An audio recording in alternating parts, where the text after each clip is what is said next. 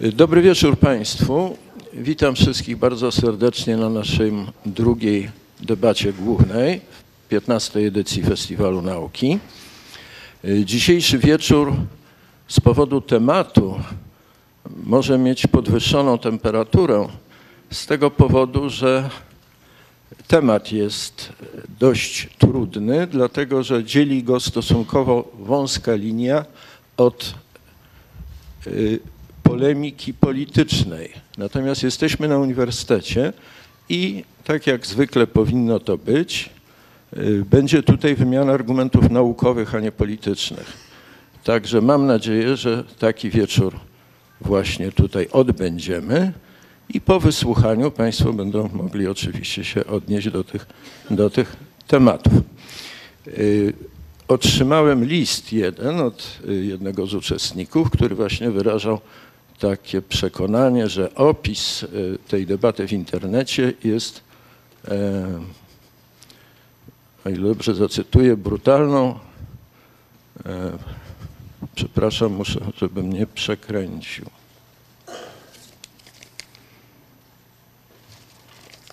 jest zaprzęgnięciem festiwalu nauki w brutalną i nienaukową propagandę polityczną.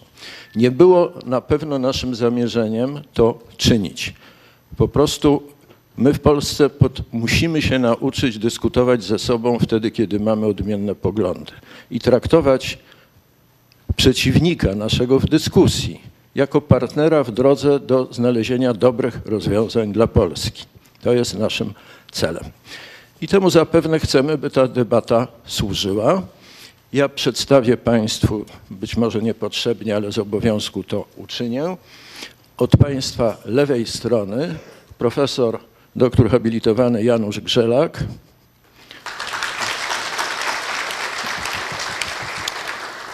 Janusz Grzelak był wiceprzewodniczącym Komisji Zakładowej Solidarności na Uniwersytecie Warszawskim od roku. Ja mówię o tobie. Y, od roku 80 przez 81 80, y, i cały stan wojenny współdziałał z tymczasową komisją koordynacyjną NSZZ Solidarność w stanie wojennym. Był członkiem zarządu Regionalnej Komisji Wykonawczej Mazowsza w stanie wojennym. W stanie wojennym także był usunięty z funkcji dziekana Uniwersytetu Warszawskiego. Różnych innych rzeczy ważnych nie będę, nie będę już czynił, pozwolisz. W środku e, jest publicysta i redaktor Jarosław Gugała, który jest wykładowcą także doktor Jarosław Gugała, który jest wykładowcą w Wyższej Szkole Dziennikarstwa imienia Stefana Wańkowicza. I od państwa prawej strony jest profesor Uniwersytetu Warszawskiego, doktor habilitowany Ireneusz Krzemiński. W roku 93 laureat Nagrody Jana Strzeleckiego Polskiego Pen Klubu. Zatem rozpoczynamy. Ja przyjąłem rolę moderatora dzisiejszego spotkania w otoczeniu wybitnych profesorów, którzy badają tę tematykę, którą chcemy się dzisiaj zająć, to znaczy agresję w życiu publicznym. W związku z powyższym chciałbym, żebyśmy rozpoczęli od takiej refleksji dotyczącej innych krajów, świata. Widzimy, co się dzieje w tej chwili w Grecji. Grecy, Grecja zbankrutowała, Grecy nie przyjmują do tego do wiadomości. Uważają, że ktoś ich oszukał. Uważają, że to prawdopodobnie politycy albo złe elity świata doprowadziły ich kraj do bankructwa. Protestują na ulicach, nie zgadzają się na cięcia budżetowe, które są wszak e, no, bezwzględnie konieczne. No i co, co będzie dalej? Na razie pomoc międzynarodowa uspokaja troszeczkę tę sytuację i daje Grekom szansę. Ale napięcie jest ogromne. I agresja widoczna gołym okiem. Agresja skierowana przeciwko policji, przeciwko politykom, przeciwko rządzącym elitom, przeciwko Unii Europejskiej, przeciwko Międzynarodowemu Funduszowi Walutowemu, który kładzie miliardy euro, żeby ratować Grecję, e, przeciwko Stanom Zjednoczonym jako głównemu mocarstwu itd. itd. Grecja jeszcze nie zbankrutowała, ponieważ jest w Europie i jest wspomagana w tej chwili przez inne kraje europejskie. E, nie jest wspomagana dlatego, że inne kraje europejskie chcą być tylko i wyłącznie solidarne, ale dlatego jest wspomagana, że inne kraje europejskie bardzo e, dużo zainwestowały. No i skoro zainwestowały, to nie chcą w tej chwili stracić. W związku z powyższym są zakładnikami własnych wcześniejszych inwestycji. Ja miałem okazję, pracowałem kiedyś jako dyplomata, miałem okazję obserwować, co się dzieje, kiedy bankrutuje kraj. I było to w Argentynie w 2002 roku. Co tam się stało? Tam się stało coś takiego, że nieodpowiedzialna populistyczna polityka kilku rządów czy kilku pokoleń polityków doprowadziła do potężnego zadłużenia kraju, a następnie do mm, ta sama nieodpowiedzialna polityka już na, na, na poziomie międzynarodowym, z grubsza polegało to na tym, że Argentyna w, ramach tak zwanego Mercosur, czyli e, rynku południowej Ameryki razem z Brazylią, Paragwajem i Urugwajem otoczyła się wysokim murem cła, ceł zewnętrznych.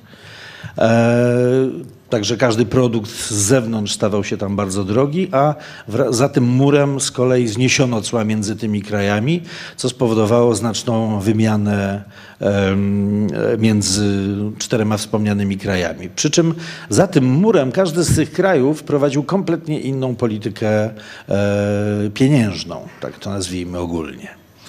A to polegało na tym, że Argentyna przez 10 lat zarządów Carlosa Menema e, utrzymywała parytet e, swojego peso 1 do 1 z dolarem, nie bacząc na e, deflację, inflację i inne napięcia, które się pojawiały i doprowadzając do bardzo groźnych napięć i sytuacji. Paragwaj prowadził politykę kompletnie dziką i po prostu spekulował.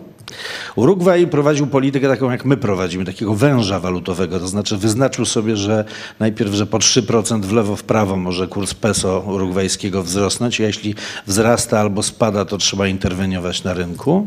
A z kolei Brazylia pogodziła wszystkie te kraje w lutym 2000 e, roku dewaluując o 30% oficjalnie e, swoją walutę, reala, co spowodowało panikę i rzeczywistą dewaluację w ciągu e, kilku tygodni na poziomie 80%, co spowodowało, że z dnia na dzień wszystkie produkty urugwajskie, argentyńskie i paragwajskie wysyłane do Brazylii, a to była połowa eksportu tych krajów, zamkniętych wysokim murem cła zewnętrznego wysokiego, no po prostu te kraje nie były szansy sprzedać niczego. Przedsiębiorstwa zaczęły masowo padać, zrobił się potworny kryzys. Ten kryzys również dotknął Argentynę. W tym momencie ta polityka pieniężna Argentyny, dolar i peso argentyńskie jeden do jednego się zawaliła i kraj zbankrutował. I to coś, co się działo wtedy, na czym polegało to bankructwo. Po pierwsze ogłoszono, że nie będziemy spłacać Rząd Argentyny ogłosił, ówczesny prezydent Fernando de la Rua w płomiennym wystąpieniu powiedział, że Argentyńczycy są pokrzywdzeni i nie będą nikomu oddawać żadnych pieniędzy po prostu, bo, bo nie. Spowodowało to wielki entuzjazm wśród Argentyńczyków na ulicach, no ale przerażenie wśród innych krajów, wierzycieli oczywiście. Wiadomo, że był to podwójny dyskurs. To to spowodowało wśród ludzi. Ludzie odebrali to jako sygnał do tego, że można protestować. No i zaczęli protestować. Banki zamknęły się, ponieważ banki zostały spustoszone. To znaczy wszyscy zaczęli gwałtownie, próbowali wyciągać wszystkie pieniądze, jakie mieli, w obawie, że rząd odejdzie od polityki tego kursu sztywnego 1 do 1 peso do dolara. Słusznie zakładali, ponieważ oczywiście peso się załamało. Rząd wprowadził tak zwaną pesyfikację wszystkich kont bankowych, czyli jak kiedyś ktoś miał czy w peso, czy w dolarach, to na jedno wychodziło, a teraz okazywało się, że może wyjąć tylko w peso, a peso zdewaluowało się do poziomu 30% wartości wcześniej, czyli jak przed ktoś miał 100 tysięcy dolarów na koncie, no to już miał tylko 30 tysięcy. E, Nie, miał 100 tysięcy peso, ale 30 tysięcy dolarów, bo peso spadło do poziomu 30% w stosunku do dolara. W związku z powyższym wszyscy zostali okradzeni przez własne państwo. E, No, zabrano im dwie trzecie ich e, wartości ich depozytów i tak dalej. Ludzie zaczęli szturmować banki, zaczęli blokować ulice, zaczęli okradać wielkie sklepy, najpierw duże hipermarkety, bo, no bo to jest kapitał często międzynarodowy, bo to jest wiadomo, że to jakieś, nie wiem, coś dziwnego. Potem zaczęli okradać sąsiadów własnych, potem zaczęli palić samochody na oślep, bo były na ulicy, potem zaczęli blokować drogi, i tak dalej, i tak dalej, i tak dalej. Zrobił się potworny bałagan. Kraj bogatszy niż dzisiejsza Polska spadł bardzo nisko w rankingu, został w, w, w ratingach agencji e, badających wiarygodność kredytową, no spadł na pozycję D, czyli, czyli po prostu kraju niewypłacalnego, na samo dno. E, Nikt nie chciał robić z Argentyńczykami, ani z żadnym przedsiębiorstwem, ani, ani z krajem żadnych e, interesów. Do tej pory się oni z tego tak naprawdę nie podnieśli. Kraj, który mógłby wyżywić kilkaset milionów ludności, w tym kraju się pojawiły ogniska głodu. E, A 8 milionów ludzi znalazło się poniżej poziomu uz- uznawanego za, za ubóstwo, za skrajną biedę.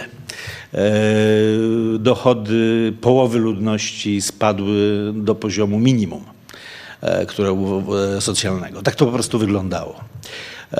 Argentyńczycy wyrażali sprzeciw przeciwko tej sytuacji w każdy możliwy sposób. Manifestując, paląc samochody sąsiadów, e, sklepy na oślep, e, banki itd. itd. Przestępczość wzrosła dwukrotnie w, bardzo szybkim czasie. Do tej pory Argentyna się, tak jak ja powiedziałem, się z tego wszystkiego e, nie wydobyła. W tym czasie, żeby mm, odwrócić uwagę nieco od, od tej problematyki, politycy niektórzy argentyńscy zaczęli, zaczęli stosować typowe w takich momentach e, sztuczki, które podjudzały jeszcze publiczność. To znaczy na przykład e, natychmiast wydobyto po raz kolejny tak zwany problem falklandzki. Wszędzie się pojawiły plakaty Malvinas son Argentinas, czyli Malwiny są argentyńskie, Malwiny Falklandy które Argentyna, no, które, które są brytyjskie de facto, E, więc żeby przenieść to, to, to napięcie na jakieś inne pola, były tego typu rzeczy. Natychmiast e, podniosły się głosy krytykujące procesy prywatyzacyjne. E, Nienawiść zwróciła się przeciwko Hiszpanii, która zainwestowała w tym czasie w Argentynie przedsiębiorstwa za 20 miliardów e, dolarów. No, e, nienawidzono Hiszpanów, nienawidzono Amerykanów, nienawidzono Międzynarodowy Fundusz Walutowy wszyscy się nienawidzili nawzajem, okradali się, zaczęły się porwania dla okupów. Kraj, który piękny, wspaniały kraj z wielką metropolią, jaką jest Buenos Aires, 10-milionową, która jest, to jest tak jak, taka jak Paryż, tylko dwa razy większa. Po prostu to wszystko stało się jakimś jednym wielkim koszmarem. Komu grozi taka sytuacja? Jak doprowadzić kraj do, do tego rodzaju sytuacji? Czy to jest w ogóle możliwe w Polsce? No i o tym będziemy dzisiaj rozmawiali. Bardzo proszę, pan profesor Janusz Grzylak. Panie profesorze, czy w Polsce może dojść do takiej sytuacji, że nienawiść i agresja będzie tak silna, że zaczniemy palić sobie wzajemnie samochody, okradać sklepy i, i szturmować banki, a rząd e, czy może nas ograbić e, w taki sposób, że zostanie nam jedna trzecia tego, cośmy mieli wcześniej na skutek głupiej, nieodpowiedzialnej polityki? Szczerze? No pewnie. Szczerze? Jeżeli szczerze, to nie wiem. E, Ale zanim, zanim może spró- spróbujemy pewnie obydwaj odpowiedzieć na e, pytanie pana, pana redaktora, chciałem zwrócić uwagę, że to, mm, te wydarzenia, które pan opisał, no, są przykładem e, dramatycznej agresji, dramatycznym przy, przykładem zbiorowej, masowej agresji z obu stron. E, No i wiemy o tym, że obok tak skrajnej agresji, jaka się zdarza w, k- w krajach, czasach kryzysu, przełomu, jak, wielkiej biedy czy y, katastrofy ekonomicznej i społecznej i politycznej, jak było w Argentynie, że oprócz tego agres agres agresja w mniejszej skali jest obecna wszędzie. E, Jest obecna we wszystkich zbiorowościach, nie tylko zresztą ludzi e, i jest e, na skalę taką, jaką Pan opisał, i jest na skalę zupełnie małą, no, drobnych kłótni rodzinnych na przykład i to także nazywamy agresją. Wobec tego czym właściwie to jest, jest agresja? I może ja podam, prosząc o wybaczenie siedzących tutaj specjalistów, e, bardzo uproszczoną definicję agresji. No, agresją jest po prostu takie zachowanie, są takie czyny, których skutki e, są bolesne, czy przynoszą ból, cierpienie e, innej osobie, innym grupom. To może być ból fizyczny, to może być ból psychiczny. E, Wobec tego może to być uszczypliwość drobna, może to być poniżenie. Tak, już. To może być drobna uszczypliwość, może być e, poniżenie e, kogoś, to może być także pobicie oczywiście. No ale jeszcze jeden element jest tutaj ważny i to bardzo ważny. Wyobraźmy sobie, że pan redaktor Gugała ma taki obyczaj machania nogami pod stołem i że mnie boleśnie kopnął w kostkę.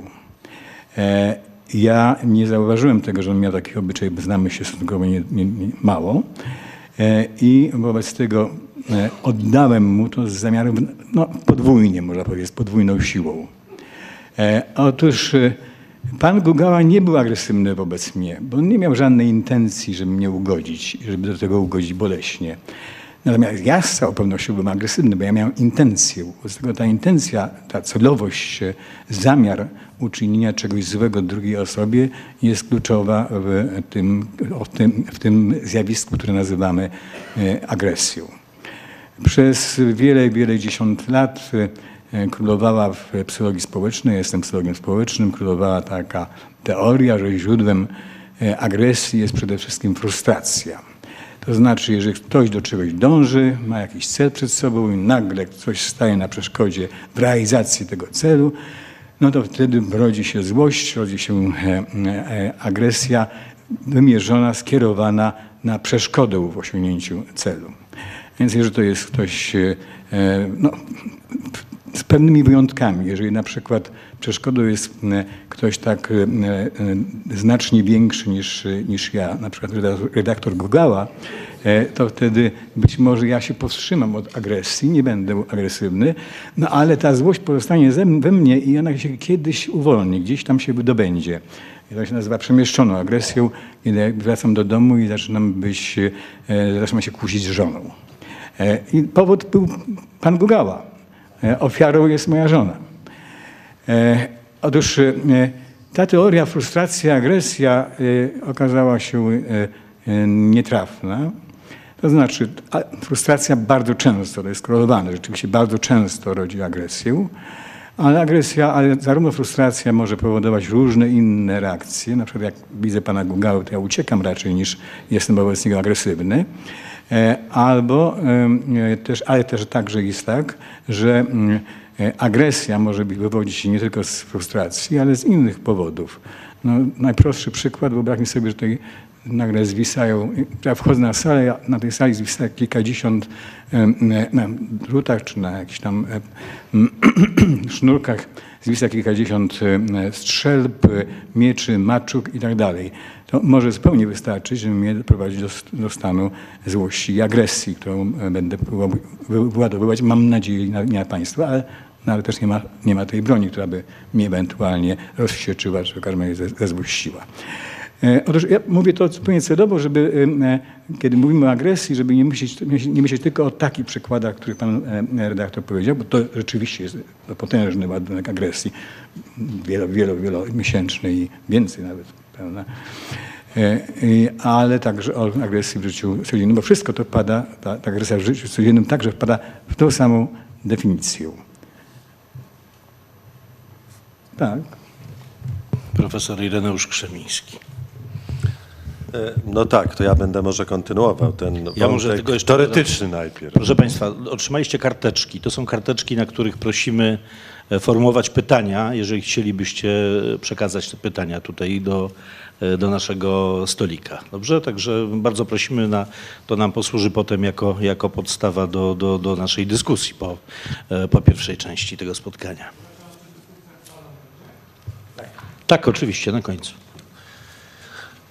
To już teraz mogę. Więc wracając do tego, co powiedział przed chwilą profesor Grzelak, to ta, ten związek między frustracją, czyli zablokowaną realizacją celów albo potrzeb, jakie, ludzie odczuwają, e, a agresją e, też w socjologii został stwierdzony na poziomie no, takiej teorii rewolucji. Rewolucje wybuchają wcale nie wtedy, kiedy ludziom dzieje się najgorzej, ale właśnie kiedy, wtedy, kiedy są rozbudzone oczekiwania, wszystko się polepsza i nagle jest urwane. No, Myślę, że ogromna część tutaj widzów na tej sali doświadczyła tego w czasach gierkowskich, prawda, kiedy e, całe poparcie dla ówczesnego pierwszego sekretarza po 1976 roku się gwałtownie załamało i to, co miała być ta, on miał wtedy chyba hasło takiej drugiej Polski, prawda, teraz mamy czwartą Polskę, drugą Polskę, więc e, właściwie całe poparcie E, społeczne wtedy e, znikło, chociaż tak gwałtownie się e, nie pogorszyła sytuacja, ona się pogarszała stopniowo. Myślę, że ta, ta opowieść też pana ambasadora i redaktora Gugały jest ciekawa, bo ona pokazuje właśnie taką sytuację, kiedy można powiedzieć agresja jest racjonalną odpowiedzią na pewną sytuację. Bo jeszcze warto tutaj zwrócić uwagę na to, mam nadzieję, że profesor Grzelak się ze mną zgodzi, że w różnych sytuacjach życiowych nasze agresywne zachowanie jest właściwą reakcją, całkiem uzasadnioną, racjonalną, prawda? Kiedy, co prawda, oczywiście bywa, tak. Oczywiście e, w katolickim kraju to zawsze trzeba przypominać o tej zasadzie, że jak ktoś cię w policzek, to ty mu nastawiasz drugi, ale jak wiadomo, polski katolicyzm wyjątkowo stroni od tego hasła, przynajmniej w jego licznych przejawach, o czym będę jeszcze dzisiaj mówił. Ale wracając jeszcze do tej agresji w życiu publicznym, ona przybiera bardzo różne formy. To, co mnie by ciekawiło i po części będę o tym mówił dzisiaj, to ta różnica między e, sytuacjami opisanymi przez e, naszego moderatora, a sytuacją polską, gdzie mamy bardzo często przejawy niezwykle, no, co prawda nieagresywnych zachowań, chociaż przecież mieliśmy już przypadek zabójstwa, prawda, w Łodzi, e, jednego tam z posłów chyba. Otóż e, ta agresja, która się przejawia w polityce, w życiu publicznym również, Nieopodal mamy tutaj e, na krakowskim przedmieściu miejsce, gdzie bardzo często zachowania były bardzo agresywne, przynajmniej werbalnie wobec właśnie rządu, własnego państwa i co więcej, jednych Polaków przeciwko drugim Polakom. Ciekawe jest wobec tego zastanowić się, kiedy tego rodzaju konflikty i kiedy tego rodzaju agresja e, jest uruchamiana, co ją właściwie uruchamia, co jest jej nośnikiem. No, to jest zresztą e, to jest następna kwestia. A trzecia kwestia, która mnie szczególnie interesuje, zwłaszcza wtedy, kiedy e, gdzieś wjadę za granicę i wracam do skądinąd mojej kochanej Warszawy, to ta uderzająca agresja na co dzień, na ulicy, wszędzie, w sklepie, ta łatwość, z jaką ludzie w Polsce pokazują sobie złe emocje, napadają na siebie, wrzeszczą, są agresywni, chcą jedni drugich poniżyć i to bardzo odbiega bardzo odbiega od zatłoczonych miast europejskich, gdzie ludzie się specjalnie nie patrzą, ale jak się do niego zwrócić, to wszyscy się uśmiechają i są bardzo dla siebie uprzejmi. W Polsce jest dokładnie inaczej. No i to jest następna kwestia, o której też Państwu tutaj e, chciałem powiedzieć. Jest jeszcze czwarta sprawa, mianowicie są pewne, no tutaj to wrócę do myśli, którą rzucił zresztą Janusz Grzelak, gdy przygotowaliśmy się do naszej dyskusji. Kiedy właściwie w życiu społecznym, w życiu publicznym mamy do czynienia z agresywnymi zachowaniami? Również wtedy, kiedy pojawia się konflikt. Konflikt między nami jako osobami, między nami jako członkami jakiejś grupy albo przedstawicielami jakiejś grupy. Kiedy czujemy się za nią odpowiedzialni, z nią związani. Kiedy jest to konflikt, który się wiąże z wartościami ważnymi, zwłaszcza dla naszej tożsamości. No i tutaj też jest to niezwykle ciekawe, że Polsce e, bardzo łatwo w życiu publicznym, w dyskursie publicznym wyrażać e, bardzo agresywne, bardzo poniżające innych i atakujące innych opinie. No, e, w życiu publicznym naszym politycznym mieliśmy tego bardzo dobre przykłady w czasie rządów e, 2005-2007. Mogę przypomnieć wtedy wypowiedzi czołowych polityków Ligi Polskich Rodzin na przykład, które w niezwykle czasem ordynarnych słowach e, wypowiadały sądy na przykład na temat osób homoseksualnych, na temat ruchu feministycznego i tym podobnych innych grup. To jest tym bardziej ciekawe w Polsce, że w Polsce niezwykle się ceni wolność słowa. I ludzie w Polsce uważają, że jest to jedna z takich ważniejszych wartości. Mogę Państwu powiedzieć, że no, niedawno skończyliśmy badania w Mławie Szczecinku, dwóch miejscowościach zupełnie różnych, gdzie powtarzaliśmy te badania z profesorem Śpiewakiem i okazało się, że nawet teraz, kilka lat temu, y, właśnie dla ludzi jedną z najważniejszych wartości demokracji jest wolność słowa, wolność wypowiedzi, swoboda wypowiedzi. Ale to przecież oznacza, że również powinniśmy uznawać prawo do wypowiedzi każdego. Y, Ten kontrast, jaki zachodzi między codzienną praktyką nieuznawania głosu innych, a tą wiarą w to, że każdy ma prawo do wypowiadania się, jest tutaj też dla Polaków bardzo ciekawy. No, to się wiąże jeszcze rzecz jasna z jedną sprawą, mianowicie jest przepis y, prawa w Polsce, który mówi tak, kto publicznie znieważa grupę ludności albo poszczególną osobę z powodu jej przynależności narodowej, etnicznej, rasowej, wyznaniowej albo z powodu jej bezwyznaniowości lub z jakich powodów narusza nietykalność cielesną innej osoby, podlega karze pozbawienia wolności do lat trzech. I z tym się wiąże jeszcze owo zjawisko, e, no jakby to powiedzieć, mowy nienawiści, jak to się nazywa. Ja myślę, że to może ja bym teraz zrobił ten swój, a później ty swój pokaz. Bo poszukując, chyba że chcesz jeszcze coś powiedzieć teraz, bo też tylko jedno zdanie, bo y, postanowiłem odwołać się nie tylko do swoich badań, nich jeszcze powiem dwa słowa. Y, One zresztą y, zrodziły się też z badania zjawiska, które jest nacechowane agresją, mianowicie z badań nad antysemityzmem i świadomością w związku z tym narodową, ale znalazłem bardzo ciekawe badania, jak Polacy sami definiują agresję w życiu społecznym, co o niej sądzą, jaki mają do niej stosunek. To są badania Cebosu, które Państwu później pokażę. Ja bym myślę, że jeszcze, jeśli, jeśli mógłbym mieć mały wpływ na, na to, co się, co się tutaj toczy. Wydaje mi się, że to jest dobry moment, żebyśmy mm, zadali sobie pytanie i, i, i może poszukali odpowiedzi, mm, czy my Polacy jesteśmy bardziej agresywni niż in- inni. Bo e, troszeczkę takie możemy odnieść wrażenie, my się trochę sa- samobiczujemy, e, a ja szczerze mówiąc tego w ten sposób nie odczuwam. To znaczy, wydaje mi się jednak, że e, no, pogromów w Polsce nie ma. Nie ma agresji takiej nieskrywanej, żeby, nie wiem, ludność jednej dzielnicy e, atakowała ludność innej dzielnicy. No, u nas ewentualnie są jakieś ustawki kibolskie tak zwane, no ale to jest jakaś subkultura, prawda?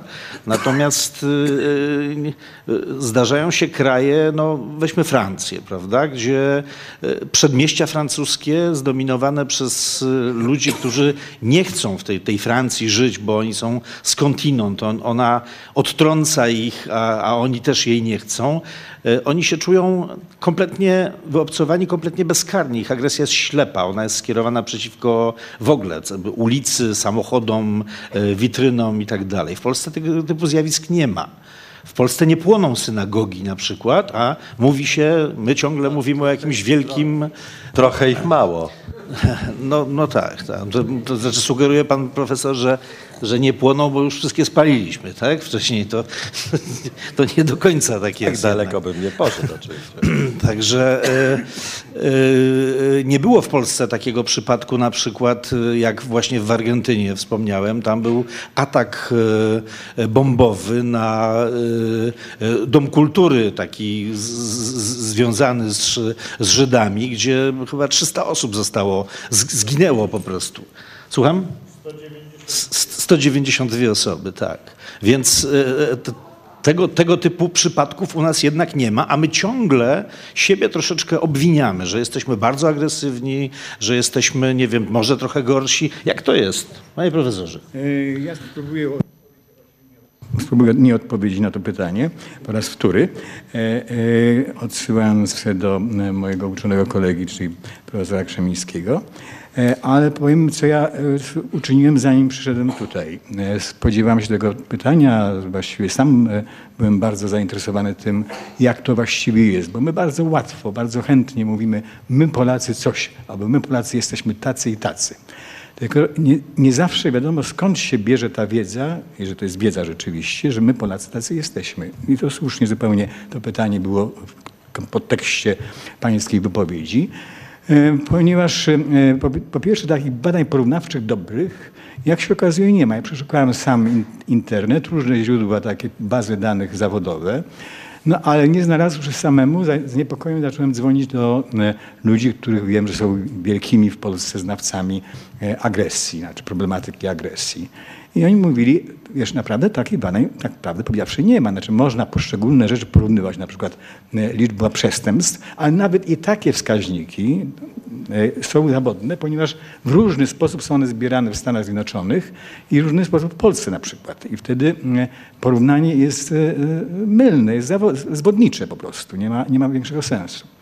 Dlatego ja unikał takiego mówienia, że my Polacy jesteśmy bardziej agresywni, bo to jest, to jest, także, to jest także odnośnik do wypowiedzi Irka Krzemińskiego, ponieważ ja mam poczucie, że ja nie czuję się wcale w mniej, mniej agresywnym otoczeniu wtedy, kiedy byłem, a wielokrotnie byłem w Nowym Jorku, które, które zresztą ba- bardzo, bardzo sobie lubię to miasto, ale niektóre jego rejony po prostu aż po prostu są przesadzone, to tam kipi agresja. E, e, Wobec tego znowu to porównanie niekoniecznie jest, e, znaczy to twierdzenie uogólnione, że Polacy są bardzo agresywni, bardziej niż inne e, e, społeczeństwa, wydaje mi się mocno przesadzone i nie, niesłuszne, nie, moim zdaniem nie znajdujące potwierdzenia w badaniach, które prowadzili psychologowie społeczni, ale może socjologowie coś na ten temat wiedzą. Teraz pokaż, co masz tych badań. E, No tak, Irek, e, profesor Krzemiński. E, Profesor Krzemiński zachęca mnie, żebym pokazał, co mam z badań. Ja mam zupełnie inny temat, em, e, to co mam z badań. Mianowicie o czymś, co, co Państwa może zainteresować nawet, ale co z agresją nie ma wiele wspólnego. Ja wolałbym to zachować na koniec raczej, jako pewnego rodzaju, może pokrzepienie, a może wręcz przeciwnie. Nie? O tym, jak, to, jak Polacy czują się sami, jak co o sobie myślą, czy są dumni ze swojego kraju i społeczeństwa, czy też nie, czy, czy chcieliby gdzie indziej ewentualnie, czy też nie. A to jest to troszkę inne pytania, które mają związek, ja pokażę ten związek z agresją, ale nie aż tak bezpośredni, żeby teraz na samym początku o tym To wobec mówić. tego zobaczmy, wobec tego, co sami Polacy myślą o swojej agresji, No agresji właśnie. wobec innych. Zaraz to się wszystko okaże. Muszę się przesiąść do tego komputera. Żeby pan... Otóż, jak, jak Państwu powiedziałem, to jest coś, co są bardzo ciekawe badania CEBOS-u, które znalazłem. Tu widać, że pewne instytucje państwowe i publiczne są bardzo przydatne, nawet takie badawcze, bo z prywatnych trudno byłoby dostać tego rodzaju badania. To jest, e, to jest taki sondaż, który CEBOS przeprowadził w 2007 roku który dotyczył w ogóle poczucia agresji, n- przejawów nienawiści wzajemnej y, w życiu publicznym. I to nie ty- dotyczy tylko polityki, jak Państwo widzą. No i tutaj pierwsze takie pytanie, które znalazłem, wydaje mi się bardzo ciekawe, to mamy właśnie e, odpowiedzi na to pytanie. To była porządna grupa, e, wybrana próba ogólnopolska, jak to zwykle w Cebosie. Porządnie to zostało opracowane, no i tutaj mamy e, fragmenty tego opracowania. E, Czy jakiś rodzaj dyskryminacji właśnie z powodów, o których tutaj mówiłem, rasy, wyznania, narodowości i tak dalej, e, ludzie się z tym zapoznali. No jak Państwo widzicie, e, 55% powiedziało, że nie, ale 20% znalazło takie wypowiedzi, było świadkami, wiele razy 18%, y, no i 2% unikowo powiedziało, że tylko raz. To jednak y, pokazuje, że ta agresja była wówczas obecna. Oczywiście no, nie mam tutaj badań bardzo y, specjalnych, takich, które prowadziliśmy y, z moimi doktorantami na temat stosunku do osób homoseksualnych, bo tam się okazała, okazywało, że w latach 2005-2007 i tutaj panie redaktorze tak różowo nie jest wobec różnych kategorii, okazało się, że o kilkanaście procent przynajmniej według deklaracji, wzrosły napaści, fizyczne napaści na przykład na gejów i lesbijki. To później znowu po 2007 roku spadło, co jest y, no, bardzo ciekawym wynikiem. Tutaj są dane dotyczące ciągle jeszcze tego CEBOS-u. Tak jak Państwo widzicie, Ci, którzy byli świadkami mowy nienawiści, to częściej byli młodsi ankietowani, uczniowie, studenci. Y, starsi mówią o tym rzadziej. To jeszcze o tym powiem dwa słowa, jak można to zrozumieć. To zależy również od wpływu poziomu wykształcenia. Ci, którzy byli, y, którzy są wyżej wykształceni, częściej deklarują, że byli świadkami takich napaści y, pełnych nienawiści na innych, na inne osoby na wsi rzadziej niż gdzie indziej i najniższy odsetek rolników. E, tutaj można wątpić, czy to rzeczywiście oznacza brak tej mowy agresji, mowy nienawiści wśród tych grup. Raczej trzeba powiedzieć coś takiego.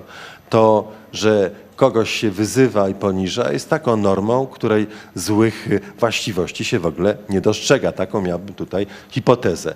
Co ciekawsze i co jest bardzo smutnym wynikiem, oczywiście, znowu osoby praktykujące religijnie rzadziej deklarują, że byli świadkami wypowiedzi, które wyszydzają e, innych. E, natomiast lewicowcy częściej na to są e, uwrażliwieni. Jedziemy dalej, bo to jest bardzo ciekawy wynik który by pokazywał, że jednak kobiety znacznie są bardziej wrażliwe na przejawy nienawiści, niechęci, poniżania innych niż mężczyźni. E, są bardziej wrażliwe, częściej coś takiego dostrzegają niż panowie. E, teraz tak. To jest stosunek, który wyrazili Polacy do tego rodzaju obraźliwych wypowiedzi. Dla większości są one oczywiście e, zdecydowanie e, rażące, co pocieszające jest oczywiście. Jedziemy dalej. No, chodź tu. Teraz tak. Zapytaliśmy dalej, nasi badacze CEBOS-u zapytali o to, kto właściwie, e, jakie wypowiedzi, jakich osób były tutaj szczególnie takimi wypowiedziami, które by zaliczono do tej mowy nienawiści, do mowy pełnej agresji i niechęci wobec innych. No i tutaj macie Państwo obrysowane na czerwono też znaczące e, dane. Najczęściej byli to oczywiście politycy, ludzie związani z polityką. Na drugim miejscu członkowie organizacji ideologicznych. Dokładnie nie wiadomo, co by to mogło znaczyć. Zwykli ludzie przechodni na ulicy 42% co by jednak potwierdzało, wbrew temu, co powiedział Janusz Żelak, moje obserwacje o życiu codziennym. Nie mówiłem, co prawda, o miastach amerykańskich. Co? No nie, nie, ale ja nie mówiłem w ogóle o miastach amerykańskich, to prawda, które są dosyć specyficzne i różne od europejskich, mówiłem o Europie. Tutaj Polacy uważają, że jednak ta agresja na co dzień jest jednak w bardzo dużym stopniu rozpowszechniona. No i na czwartym miejscu osoby związane z Kościołem, co też jest tutaj znaczące. Natomiast proszę zobaczyć, że osoby ze świata nauki, to jest dla nas bardzo dobry wynik, są bardzo rzadko i najczęściej po prostu, naukowcy po prostu, uważani, że tej e, agresji nie przejawiają. E, teraz tak.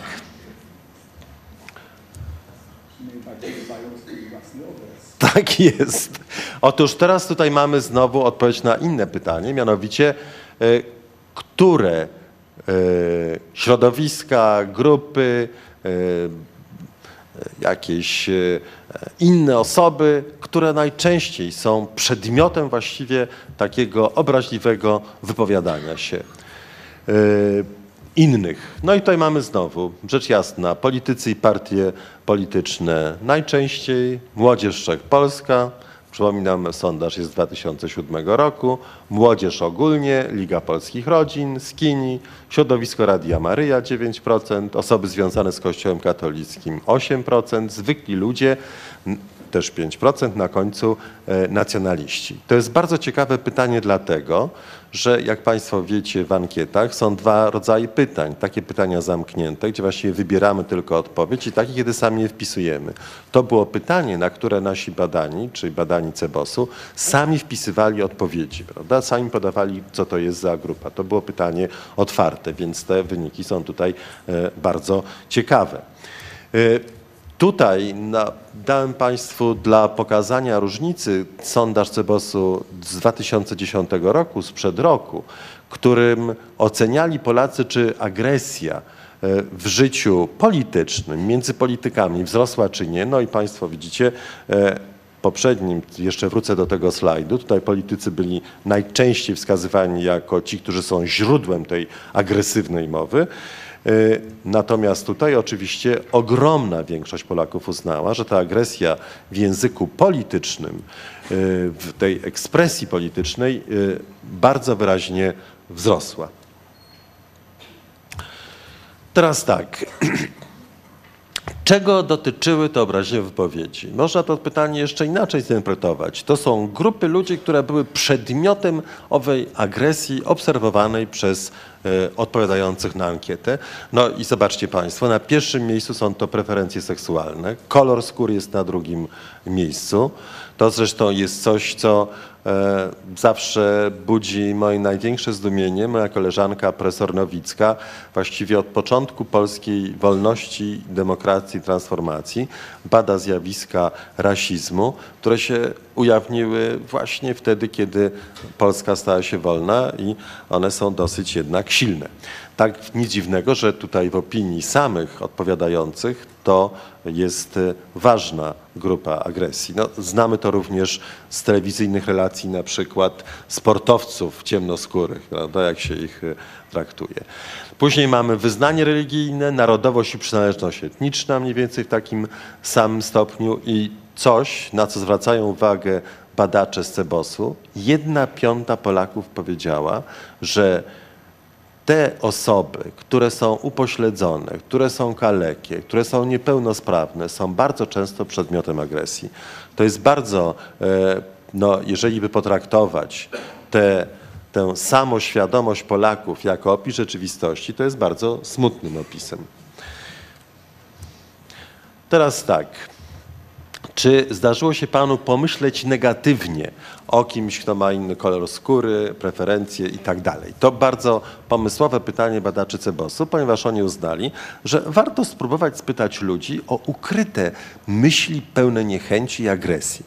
No i do tych myśli oczywiście mało tylko osób się e, przyznało, no ale jednak e, 5% mówi, że zdarzało się im to raz, prawda? Zdarzyło się to kilka razy 12%, y, a 3% Polaków, którzy do tego przyznają, zdarzało się to wielokrotnie. To zresztą bardzo ciekawe, bo muszą mieć uzasadnienia do tego, żeby móc się przyznawać. Muszą mieć tę znajomość, tę nienawiść w sobie dobrze uzasadnioną, o czym jeszcze będę później mówił.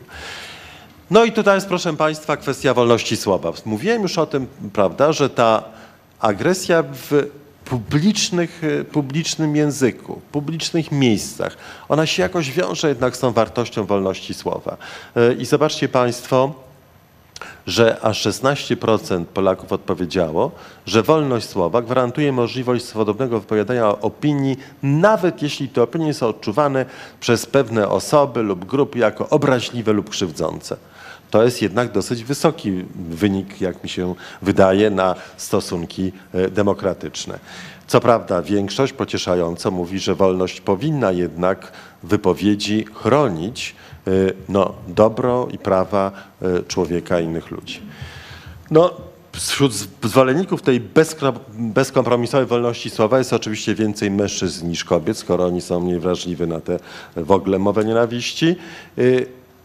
Co więcej, i to ciekawy przypadek, ale on by się zgadzał z innymi wynikami badań, z różnych zresztą e, badań prowadzonych e, w Polsce, że bardzo częste są przejawy agresji wśród młodzieży, wśród młodzieży uczniów na przykład, prawda, w uczniów, w szkołach różnych. I oni uważają, że po prostu słowa wypowiedzi może pozwalać na tę agresję e, wobec innych. E, No i teraz, proszę Państwa, jeszcze konfrontacja z tym prawem, które w Polsce obowiązuje. Nie bez kozery przytoczyłem ten paragraf, który zresztą rzadko jest wykorzystany albo znacznie rzadziej niż powinien być wykorzystywany. I co Polacy e, o tym sądzą? Prawie na pół się podzielili. Jedni mówią, że jest to obrażanie, wyszydzanie, poniżanie innych werbalne, agresywne w mowie e, jest karalne, a drudzy mówią, że w ogóle takiego przestępstwa e, w polskim prawie nie ma. To też świadczy e, dobrze o kulturze prawnej Polaków, którzy o takich ważniejszych dla życia codziennego, publicznego prawach nie mają zielonego e, pojęcia. Otóż teraz tutaj, proszę Państwa, jeszcze mam takie skomplikowaną nieco tę tabelkę, ale zobaczcie Państwo, badacze z Cebosu, jak widzicie, badanie było bardzo porządne, bardzo pogłębione. Zadali takie pytanie, e, właśnie jakie określenia, zdaniem opinii większości Polaków są obraźliwe, a które nie są obraźliwe. No i oczywiście tutaj bardzo ciekawe są te wyniki. E, To e, e, też specyficzne dla polskiego języka i polskiej tradycji. Murzyn nie jest obraźliwy, co zresztą zgadzałoby się z takim no, ogólnym atmosferą języka, jeżeli mogę tak powiedzieć, ale już czarnuch, żółtek, białas za obraźliwe są używane. Mamy szkopa, żydka, żabojada, ruska, a już trochę mniej, chinola. Żyd ciągle jest obraźliwy, to jest bardzo zaskakujący wynik swoją drogą. To widać, jakie tabu jest tutaj związane z samą tą identyfikacją, tożsamością e, żydowską. E, No ale jak widzicie w Wietnamie jest to tylko 22% uznaje za, za obraźliwe. Wydaje mi się to bardzo ciekawym e, wynikiem. Oddaje ono takie wyczucie językowe opinii publicznej. Mogę już zmienić, czy jeszcze Państwo chwilę chcą zobaczyć? Teraz mamy następne, związane z orientacją seksualną. No tutaj oczywiście bardziej jednoznacznie to e, na szczęście wygląda, chociaż przecież jeszcze niedawno ministrowie rządu Jarosława Kaczyńskiego używali słowa pedał na określenie rozmaitych osób, również konkretnych. Teraz tak, określenia związane z religią, jak widać one są e, mniej obraźliwe. W ogóle jest mało takich obraźliwych w języku polskim określeń, to też bardzo ciekawe. E, Ale za komucha już aż 59% uznało słowo e, jako obraźliwe.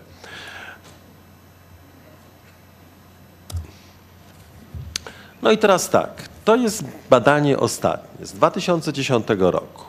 Kogo właściwie chcemy obarczać winą za e, odpowiedzialnością za to, że w tym publicznym dialogu i tym dialogu w telewizji, i tym dialogu na ulicy y, mamy tyle agresji i niechęci.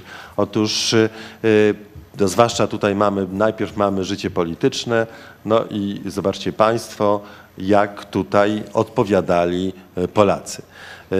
Żeby nie było wątpliwości, to są wyniki, Państwo widzą jakie.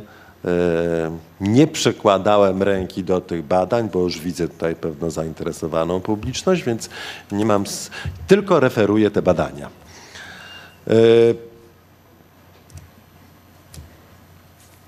Komu, jakim partiom zależy na złagodzeniu i uspokojeniu atmosfery życia politycznego? To jest to samo badanie, zobaczcie Państwo.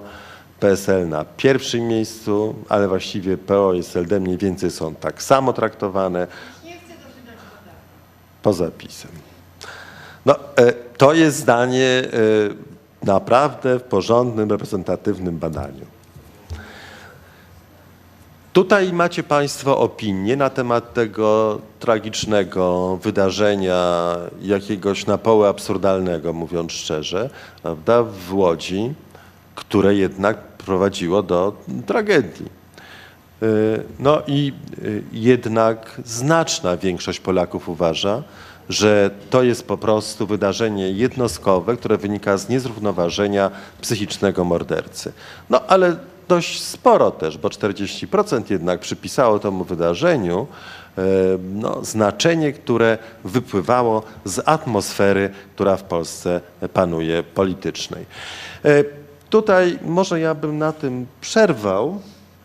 Bo mam jeszcze następną część, która się wiąże z odpowiedzią na pytanie, co jest właściwie nośnikiem. A może, to więc nie wiem, czy mam teraz, czy później, jak. Co jest nośnikiem właściwie tej politycznej, jak Państwo widzą tutaj, niechęci i, i nienawiści, jaką badanie 2010 roku w Cebosie pokazało. Myślę, Ja że mamy troszeczkę, mamy troszeczkę pytań, więc może w tej chwili odpowiedzmy na pytania, które dostaliśmy No, pytania i wrócimy do tego, do tego tematu. Dobrze? Proszę Dajmy bardzo. odpocząć, bo pan nas zasypał, panie profesorze, Danymi. danymi, które trzeba przetrawić teraz, bo e, bardzo ciekawe pytanie.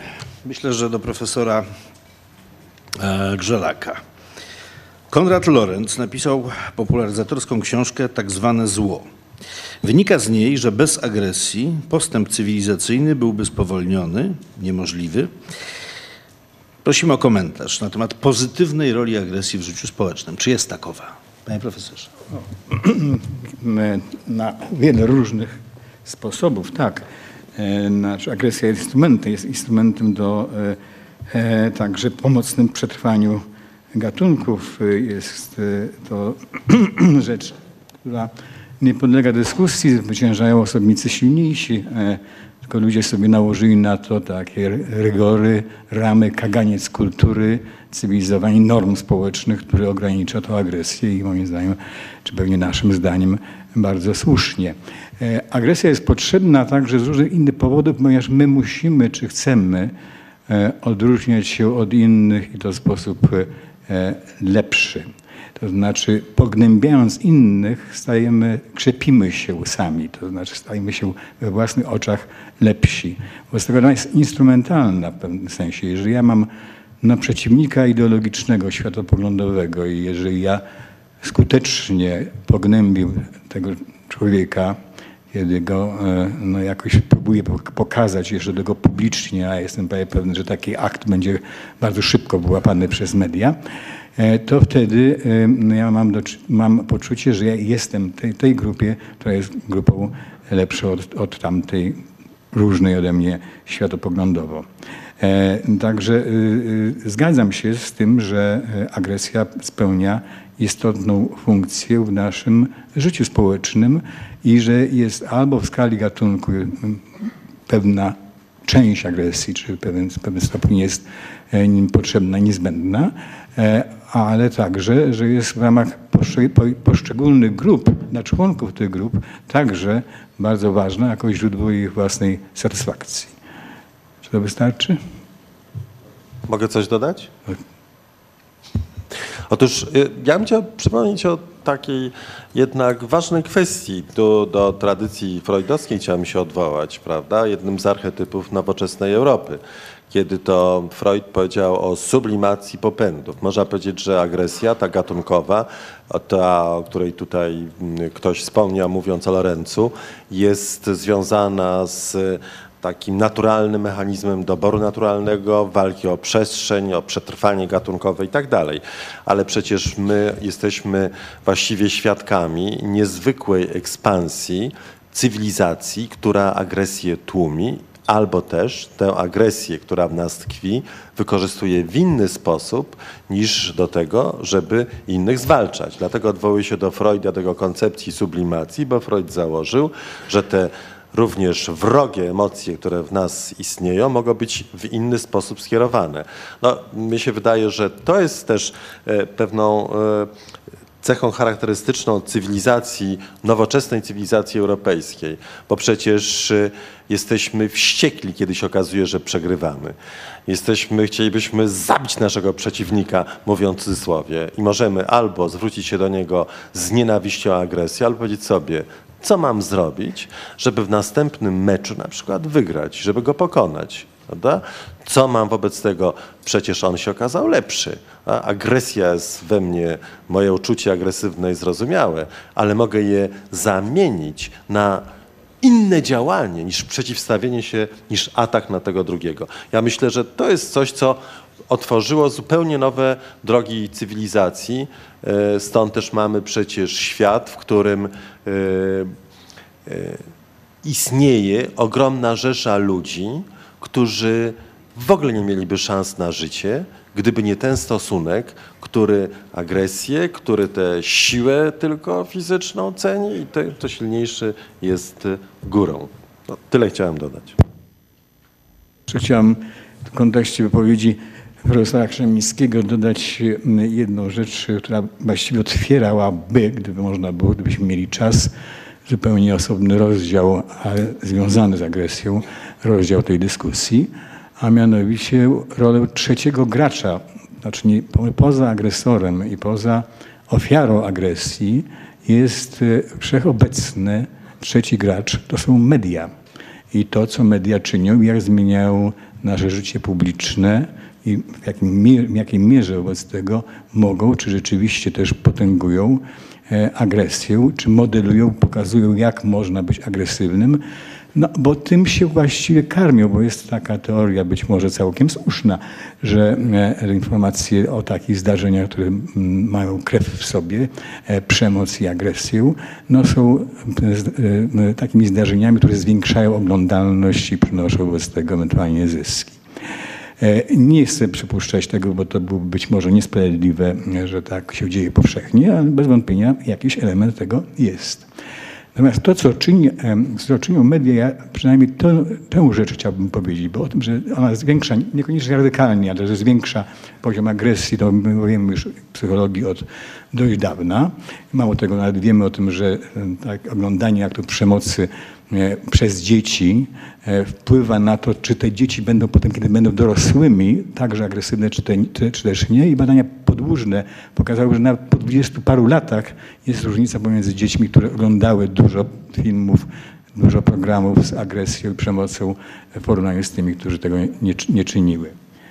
E, Otóż e, e, ja chciałbym e, powiedzieć o tej rzeczy, która, nie, nie, zawsze się, nie zawsze się pamięta, a mianowicie, że przekazy medialne, a zwłaszcza telewizyjne, e, zwłaszcza do milionów, milionów ludzi, zwłaszcza największych polach oglądalności, w których zawarte są akty przemocy w życiu publicznym i w życiu politycznym, e, często nawet agresji podsycanej przez redaktorów, że to zwiększa zakres e, naszej tolerancji na agresję. To jest naj, najpotężniejszy, być może najtragiczniejszy skutek działania mediów, że nam się rozszerza ten wachlarz zachowań, które skądś jesteśmy, po prostu jesteśmy już nieczuleni. No dobrze, można kogoś obrazić, to się nie stało. Wczoraj też obrazili, przedwczoraj też obrazili, aby nie raz, wiele razy zaczynamy akceptować i przyjmować to jako element powszechności w życiu codziennym, normalności w życiu codziennym. To jest niesłychanie niebezpieczny proces, którym mamy do czynienia nieustannie. Trochę się... Brawo. Cieszę się. Cieszę się, ale Ja się- nie, nie ja wymyśliłem, ale chętnie to podsumowałem. Tak, są, są od Państwa też pytania właśnie dotyczące mediów. Jaką rolę w zbrutalizowaniu i strywializowaniu języka debaty publicznej w Polsce odgrywa postępująca na naszych oczach tabloidyzacja opiniotwórczych mediów? E, Ja się troszeczkę poczułem wywołany tutaj do odpowiedzi i e, ja, ja podzielam tę troskę. Bo wiem też od środka, pracując, będąc człowiekiem mediów, jakie czynniki działają. Proszę Państwa, wytworzył się w Polsce model, zwłaszcza w mediach elektronicznych, e, w telewizji, wytworzył się model, że oto, żeby uzyskać zainteresowanie, e, czyli dużą oglądalność, należy wzbudzić emocje. A najlepiej poszczuć naprzeciwko, znaczy przeciwko sobie na przykład dwóch jakichś polityków. Na przykład zaprosić, nie wiem, Antoniego Macierewicza i nie wiem kogo tam, Niesiowskiego i w zasadzie nic nie trzeba robić. E, Bo oni obaj mają takie temperamenty, że po prostu na pewno się sobie rzucą do gardeł i będą po prostu walczyli. Ja tutaj mówiąc troszkę żartobliwie uważam, że jest to efekt e, fatalnego poziomu piłki nożnej w Polsce. Dlatego, że gdybyśmy mieli przyzwoitą piłkę nożną, to e, nie musielibyśmy mieć, mielibyśmy sportowych gladiatorów, a nie, a nie politycznych. I wtedy być może politycy zamiast okładać się maczugami na ekranach telewizorów, mogliby się zająć tym, czym się w normalnym kraju politycy zajmują, na przykład rozwiązywaniem jakichś problemów. Natomiast my mamy tutaj właśnie gladiatorów, którzy, którzy walczą. E, I niewątpliwie tak jest. Tabloidyzacja, co to jest? No tabloidyzacja to jest efekt tego, że media chcą, żeby jak najwięcej ludzi je spożywało. W związku z powyższym, żeby było jak najwięcej, no to musi być to jak najgłupsze, jak najbardziej dostępne dla każdego, jak najprostsze. No i, i, i te tabloidy też się mają dewastujący wpływ na, e, na świadomość. To, to jest dokładnie dosyć zbadane przez medioznawcą i, i wiadomo, jak to wygląda. E, Czy się wszystko tabloidyzuje? Chyba nie. Czy można wpłynąć na to, żeby media były cywilizowane? No, no nie, bo mediów jest tak dużo dzisiaj, e, dzięki na przykład istnieniu internetu, że nie, nie, nie, mamy wpływu po prostu. Każdy z nas ma dostęp do każdego w zasadzie medium i teraz to tylko od ludzi tych, w tych mediach zależy, nie, ale to tylko od ludzi zależy, e, czy będą postępowali zgodnie z jakimś etosem, czy nie. I takich są ludzie, którzy postępują, starają się postępować w mediach zgodnie z, z jakimś etosem, e, ale są też tacy, którzy mm, absolutnie nie, bo, e, bo to się tak naprawdę nie opłaca. Dlatego, że ludzie, publiczność tak zwana, zwraca uwagę przede wszystkim właśnie na to, co, co, co wywołuje tę agresję, co jest y, ostro wypowiedziane. No i e, politycy się do tego dostosowują, w związku z powyższym są też nakręcani i sprzedają publiczności różne takie właśnie mm, interesujące wypowiedzi, prawda? W Stanach Zjednoczonych to już doszło do takiego absurdu, że jak, jak polityk jakikolwiek e, wie, że zetknie się z mediami, to wie dokładnie jakiej długości, jakie zdanie, jakiego typu musi wypowiedzieć, żeby się to potem znalazło w dziennikach telewizyjnych. U nas jeszcze tego nie wiedzą e, na ogół, więc tam coś, e, nie wiem, bredzą bez sensu i dziennikarze sami z tego coś wybierają. Natomiast e, w Stanach jest jeszcze gorzej, dlatego że oni nie wypowiadają kwestii, które uważają za, za ważne, słuszne, tylko są wytrenowani przez swoich spin doktorów po to, żeby sprzedawać kit tak zwanej publiczności i robić ludziom wodę z mózgu. Także przed nami jeszcze długa, długa droga, jeśli chodzi o, jeśli chodzi o tak zwane media. Teraz, czy, czy, to jest, y, czy to jest skazane na. mm, Czy, czy będzie coraz gorzej pod tym względem? No, jedną z chorób polskich mediów jest y, upolitycznienie mediów. W Polsce nie istnieje telewizja publiczna y, z prawdziwego zdarzenia ze względu na to, że została zawłaszczona przez polityków. E, I nie ma w Polsce konsensusu politycznego, ani nawet społecznego, dlatego że każdy sobie wyobraża telewizję e, polityczną, każda z grup politycznych na swój wzór. To znaczy dla PiSu telewizja publiczna będzie wtedy publiczną, jak będzie prezesem e, Bronisław Wildstein, a dla SLD wtedy, kiedy będzie Robert Kwiatkowski. A dla mnie obaj ci panowie nie powinni się zbliżyć na półtora kilometra do telewizji publicznej, czy żaden z nich. Natomiast, bo ja nie jestem ani stąd, ani stąd i nie chcę być znikąd, tak? I teraz, y, natomiast ludzie, którzy są znikąd, nie są zorganizowani, nie mają żadnego wpływu, bo nie istnieje społeczeństwo obywatelskie. Nie ma, nie, nie, jak nie ma społeczeństwa obywatelskiego, to nie ma siły nacisku na przykład na polityków, żeby ich zmusić do tego, żeby zrobili coś w, pro publico bono dla nas wszystkich. I tego po prostu nie ma. No i teraz jak widzicie po sposobie, w jaki to mówię, jest to jedno ze źródeł agresji niewątpliwie i frustracji. Bo ja pod tym względem jestem ciężko sfrustrowany i agresywny, ale wierzę w różne rzeczy. Na przykład wierzę w media akademickie.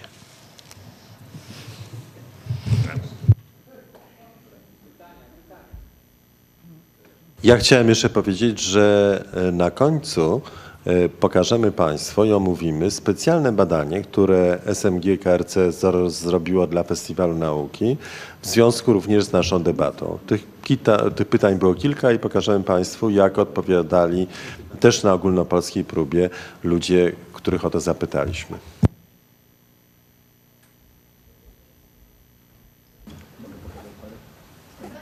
To ty czy ja najpierw o tej ideologii, a ja mogę o tej ideologii. Preferuję pytania na pokazywać. Ja chciałem uchwalić, tak jak Państwo, że- jeżeli Państwo rzeczywiście w którymś momencie jeszcze zechcecie, ja myślę, że, że, że już nie starczy sił, to ja też przygotowałem coś i chciałem pokazać, że, mam też slajdy, też mam e, parę obrazków, e, też dotyczących samoopisu Polaków. e, e, Profesor Grzelak też się tabloidyzuje. Bo byłem, bo byłem już zawistny, a Państwo zobaczycie na tych slajdach, że zawiść jest jedną z dominujących e, cech w samoopisie Polaków. Ale nie będę żał, nie, nie, nie. Nie, no, bardzo nie, nie, chciałbym, nie chciałbym, nie No teraz już nabraliśmy życzy- takiej ochoty, że musimy. nie, nie, nie, nie. Naprawdę? Tak, to może, tak, to może tak, w takim razie e, e, e, pytanie czy dwa, a ja przesiądę się tam. Bardzo dobrze, mo- możemy przejść do, Wydaje, że pytanie jest pytań. ciekawsze, bo stwarza e, szansę na dyskusję. Pytanie więc- jest bardzo szczegółowe i przy- przez to bardzo ciekawe. Nie wiem, czy zdołam odpowiedzieć. Czy agresja w polskim e, dyskursie politycznym obniży się z chwilą wprowadzenia jednomandatowych okręgów wyborczych? Nie wiem, jak można było odpowiedzieć na to pytanie. Ja jestem coraz mniejszym entuzjastą okręgów jednomandatowych, ponieważ możemy obserwować pewne zjawiska na poziomie samorządu lokalnego, kiedy wybiera się bezpośrednio burmistrzów, prezydentów miast i wójtów. I okazuje się, że e, tak jak Państwo może zwrócili uwagę na, w czasie ostatnich wyborów, jest kilka takich miast i miejscowości, ale w gminach to się też powtarza, gdzie, e, jakby to powiedzieć, zawodowcy e, są po raz kolejny wybierani na te stanowiska, nic dziwnego, ponieważ jest bardzo niewielu wybierających, niska jest frekwencja wyborcza, a taki burmistrz dba o to, żeby mieć tutaj stosowne poparcie elit i tak po raz drugi, trzeci, czwarty, piąty, dziesiąty może być wybierany, więc obawiam się, że Polsce grozi to. Nie obawiałbym się, gdyby była w Polsce taka, takie uczestnictwo w wyborach jak przeciętnie w Europie. Jak było 70 parę procent ludzi chodziło na wybory, to wtedy e, niebezpieczeństwo byłoby mniejsze. Podzielałem, podzielałem Twój entuzjazm dla takich wyborów, czy miałeś przed tym, a teraz też podzielam wątpliwości, które masz. E, e, Proszę Państwa, to potrwa sekundkę, bo musi się otworzyć, rzecz jasna. E, Ale ja mówię rzeczy mało ważne, bezsensowne właściwie. Mówię o rzeczach technicznych w tej chwili. To, to sp- spróbujmy pytanie. Właśnie. Dobrze? Pytanie do profesora Krzemińskiego. Agresja kibiców, czy jest racjonalna? No oczywiście, że nie. Nawet można powiedzieć tak, że sport, o czym tu już była mowa, jest przecież jedną z takich form, które pozwalają tę lorencowską tezę o skłonności naszej do agresji zmienić w taki sposób, żeby ona nie była przedmiotem e, no, zabijania się wzajemnego, ale okazuje się, że w przypadku kibiców oni wracają do tych wcześniejszych, bardziej prymitywnych form wyrażania agresji. Czy agresja jest sposobem na podniesienie poczucia wartości?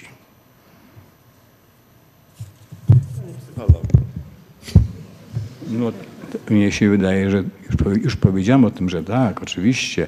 Gnębiąc, gnębiąc i poniżając innych, sami, sami czujemy się lepiej. E, jak powiedziałem, dokładnie to krzepi. E, proszę Państwa, ja e, Państwu pokażę teraz parę, parę m, slajdów, ale już króciutko. Jak Państwo widzicie, jest od nigdy, odpowiedź od nigdy do, do często lub stale.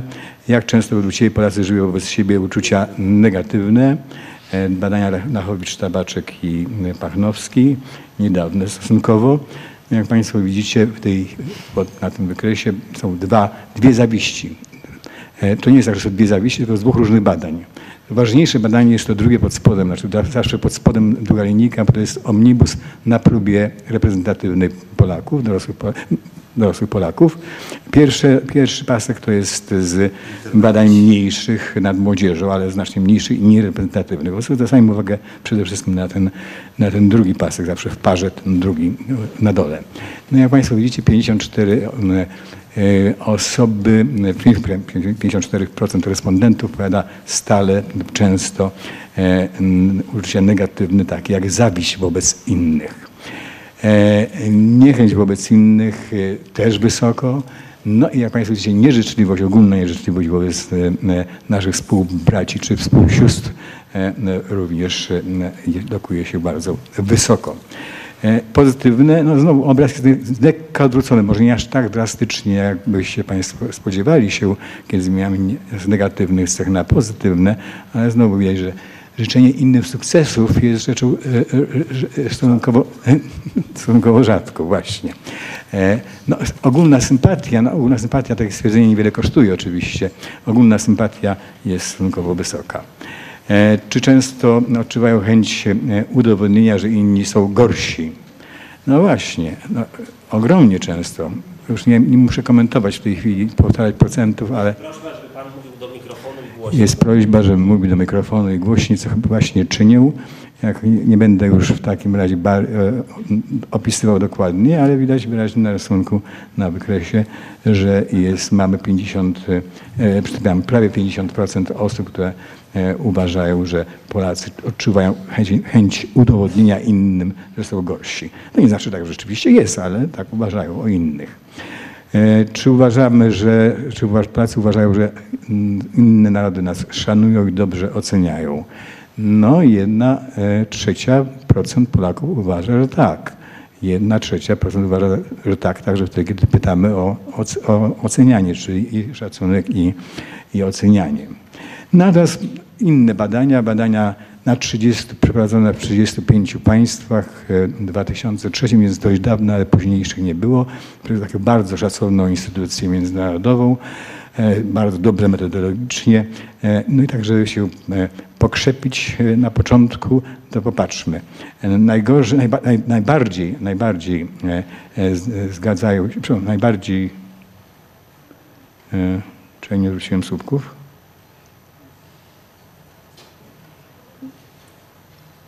Tak.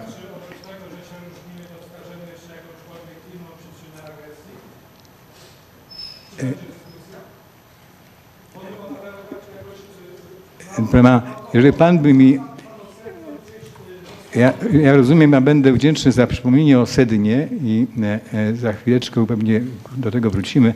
Ja już mam tylko jeden slajd, już panu wystarczy cierpliwości, to bym ten slajd ostatni pokazał, bo ten obrazek jest taki, że z kolei chodzi o to, czy jesteśmy dumni z tego, że jesteśmy Polakami tak od, w każdym z tych 35 krajów właśnie takie, takie pytanie zadawano, powinno zmieniając Ameryka, Ameryce Amerykanów i tak dalej to najwyżej, najbardziej, prawie całkowicie, prawie 100% dumni są Amerykanie. Polska rokuje się dopiero na 26 miejscu spośród tych 35 krajów. E, Nowozelandczycy najmniej są dumni z faktu, że są Nowozelandczykami. E, Ja rzeczywiście skończę, panie redaktorze, presja już całkowicie uzasadniona, dobrze rozumiem, sali jest duża i powinniśmy zmienić rolę dyskutantów, a nie, a nie mon- prowadzących monologii. Ale Ja bym chciał jeszcze nawiązać do tego, tak, do tego zresztą pytania, pytania o sedno, bo ja jeszcze mam jedną tezę, którą chciałbym podsumować, jakby zresztą poprzedni slajd, ale teraz tutaj te pokazy, gdzie się Polacy tutaj lokują na tle innych. Być może nie jest tak źle, ale jednak y, moim głównym taką tezę o agresji w życiu publicznym, również w polskim życiu politycznym, jest kwestia ideologii. Jestem głęboko przekonany, że to ideologia jest e, wehikułem e, wyjątkowym e, agresji wobec innych e, w życiu społecznym, w życiu politycznym. To zresztą e, jakby to powiedzieć, ostatnie wydarzenia, takie właśnie jak, które się wydarzyły w Norwegii, gdzie poziom wzajemnych sympatii, braku agresji w życiu codziennym jest bardzo wysoki, to jednocześnie właśnie to ideologia napędziła tego szaleńca, który był jednocześnie perfidnym mordercą, do jego czynów. E, No i w Polsce, jeżeli miałbym wyjaśniać, dlaczego się bierze, biorą te agresywne zachowania, to one się biorą właśnie, też to Państwo widzieliście te wyniki, jakie partie, jakich polityków e, w zasadzie większość opinii publicznej e, ocenia jako tych, którzy agresję zaprowadzają. Mnie się wydaje, że to ideologia, a zwłaszcza ideologia, która przybiera pewną postać światopoglądową, którą generalnie bym nazwał właśnie taką narodową katolicką, ona w tej chwili w Polsce jest źródłem tego agresywnego nastawienia. E, Mam tutaj jeszcze jakieś tabelki, które by to pokazywały, ale to już sobie daruję. E, Wszelka ideologia, która buduje taki światopogląd, w którym przyjmujemy postawę obronną, taką, że nasza grupa jest e, absolutnie i bezwzględnie najważniejsza, najlepsza, a wszyscy inni są właściwie jej wrogami, no, jest czymś, co też uzasadnia e, indywidualną agresję ludzi w różnych sytuacjach życiowych. No, tyle bym powiedział jeszcze. Drobny komentarz, mam nadzieję, że Państwo mi jeszcze wybaczą do tego, co powiedział e, profesor Krzemiński. E, mm, Wydaje się, że ten świat nasz, a zwłaszcza no, chciałem zgeneralizować, ale tak mi się wydaje rzeczywiście, a zwłaszcza w Polsce jest niesłychanie zide- zideologizowany.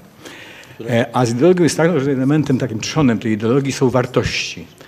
E, Jeżeli jest konflikt na te wartości, to jest konflikt trudno rozwiązywalny, ponieważ on dotyczy rzeczy, które nie- podlegają e, negocjacjom. E, Nie można handlować wartościami mówić troszkę ci dam tej wartości, a ty mi, a, a ty mi odpuścisz w innej wartości. To są rzeczy pryncypialne, absolutnie najważniejsze i budzące ogromne emocje, wyzywające ogromne emocje, a zarazem, a zarazem budujące naszą tożsamość. Znaczy dla wielu tych, którzy są zide- zideologizo- zideologizowani, dla wielu są tym podstawą dla, dla tożsamości. To jest zupełnie co innego wtedy, kiedy kłócimy się o interesy w takim normalnym, po- potocznym rozumieniu interesu, kiedy rzecz dotyczy nie wiem, handlu, czy, czy pozycji e, na rynku, czy czegoś takiego. Tam można negocjować, tam jest, Trzeba chcieć oczywiście, ale jest możliwe, jest możliwe żeby, żeby negocjować. Przy wartościach można krzyczeć na siebie, znacznie trudniej przekonać do tego, kogoś do tego, że czyjeś, moje wartości są lepsze niż, niż cudze. Z nierówności społecznej się bierze też agresja, z biedy, z rozwarstwienia społecznego. Czy panowie nie widzą naprawdę tych trudności podpornych przez te 20 lat, które przeżywa polskie społeczeństwo poddawane nieustannym stresom, mikrofon. stresom przez polityków, kiedy traci pracę. To ważniejsze niż ideologizacja, to jest głębiej powiedziane niż pan tutaj Krzemiński. To chce sobie widzieć. A panowie ciągle tylko dookoła. Jak legal nie może wygrać od wielu lat, marny gra. Mecze są kupowane, sprzedawane. Nie można z tym nic zrobić. To trzeba dać słowo Przepraszam bardzo. E, Ja proponuję, że e, jeżeli mamy e, nie zamienić się tutaj w jeden wielki kurnik, to e, chciałbym, żebyśmy e, w jakiejś kolejności. e, Rozumiem, że Pani oczekuje jakiejś e, odpowiedzi na, na to, co Pani powiedziała. Ale. o ideologiach, o mediach, ale przecież trzeba dotknąć społeczeństwa, tych problemów. Ja nie tyle problemów. No, ja może tylko jednym zdaniem, bo ja się z Panią zgodzę. Znaczy, znaczy to zostało wybite Pani z, przedstawieniu. Głośno w razie. Panią słychać bardzo dobrze, ale proszę dać mikrofon Pani. Dziękuję panu uprzejmie. Dlaczego pan nie chciał mi dać mikrofonu? Ale dlaczego pan nie chciał? No więc proszę bardzo, to jest dowód na to, że się nie dopuszcza ludzi do jednak do wypowiedzi. Proszę panów, 20 lat ostatnie społeczeństwo jest poddawane polskie nieustannym stresom. Zaczęło się wszystko... W przeciwieństwie do tego, co przez poprzednie 50 lat było, prawda? No, 50 lat.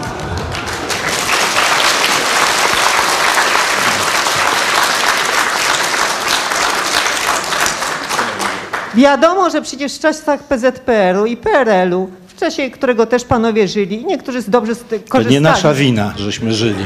Tak, ale dobrze. Pan, Pani też żyła w tym czasie. tak jest, ale ja nie korzystałam. Tak Dużo pan. dłużej pan, niż my. Proszę pana, pan wyjeżdżał na różne synekury PZPR-owskie i wiadomo, Nigdy nie tak wyjeżdżałem na żadne synekury PZPR-owskie. Pani mnie nie zna, ja pani się przedstawię. Ja, proszę pani, e, skończyłem, e, byłem na uniwersytecie, tutaj warszawskim, studiowałem. Byłem założycielem w ciężkich czasach komuny, e, samorządu. Działałem w NZS-ie. Byłem szefem komisji interwencyjnej, która wyciągała z więzień i z, z miejsc zatrzymania moich kolegów. Kolportowałem bibułę, pracowałem w podziemnej prasie, narażałem się, parę razy zostałem pobity, rewidowany i tak dalej. Proszę pani, więc niech mi pani z żadnym PZPR-em tu nie wyjeżdża, bo jest to po prostu obraźliwe.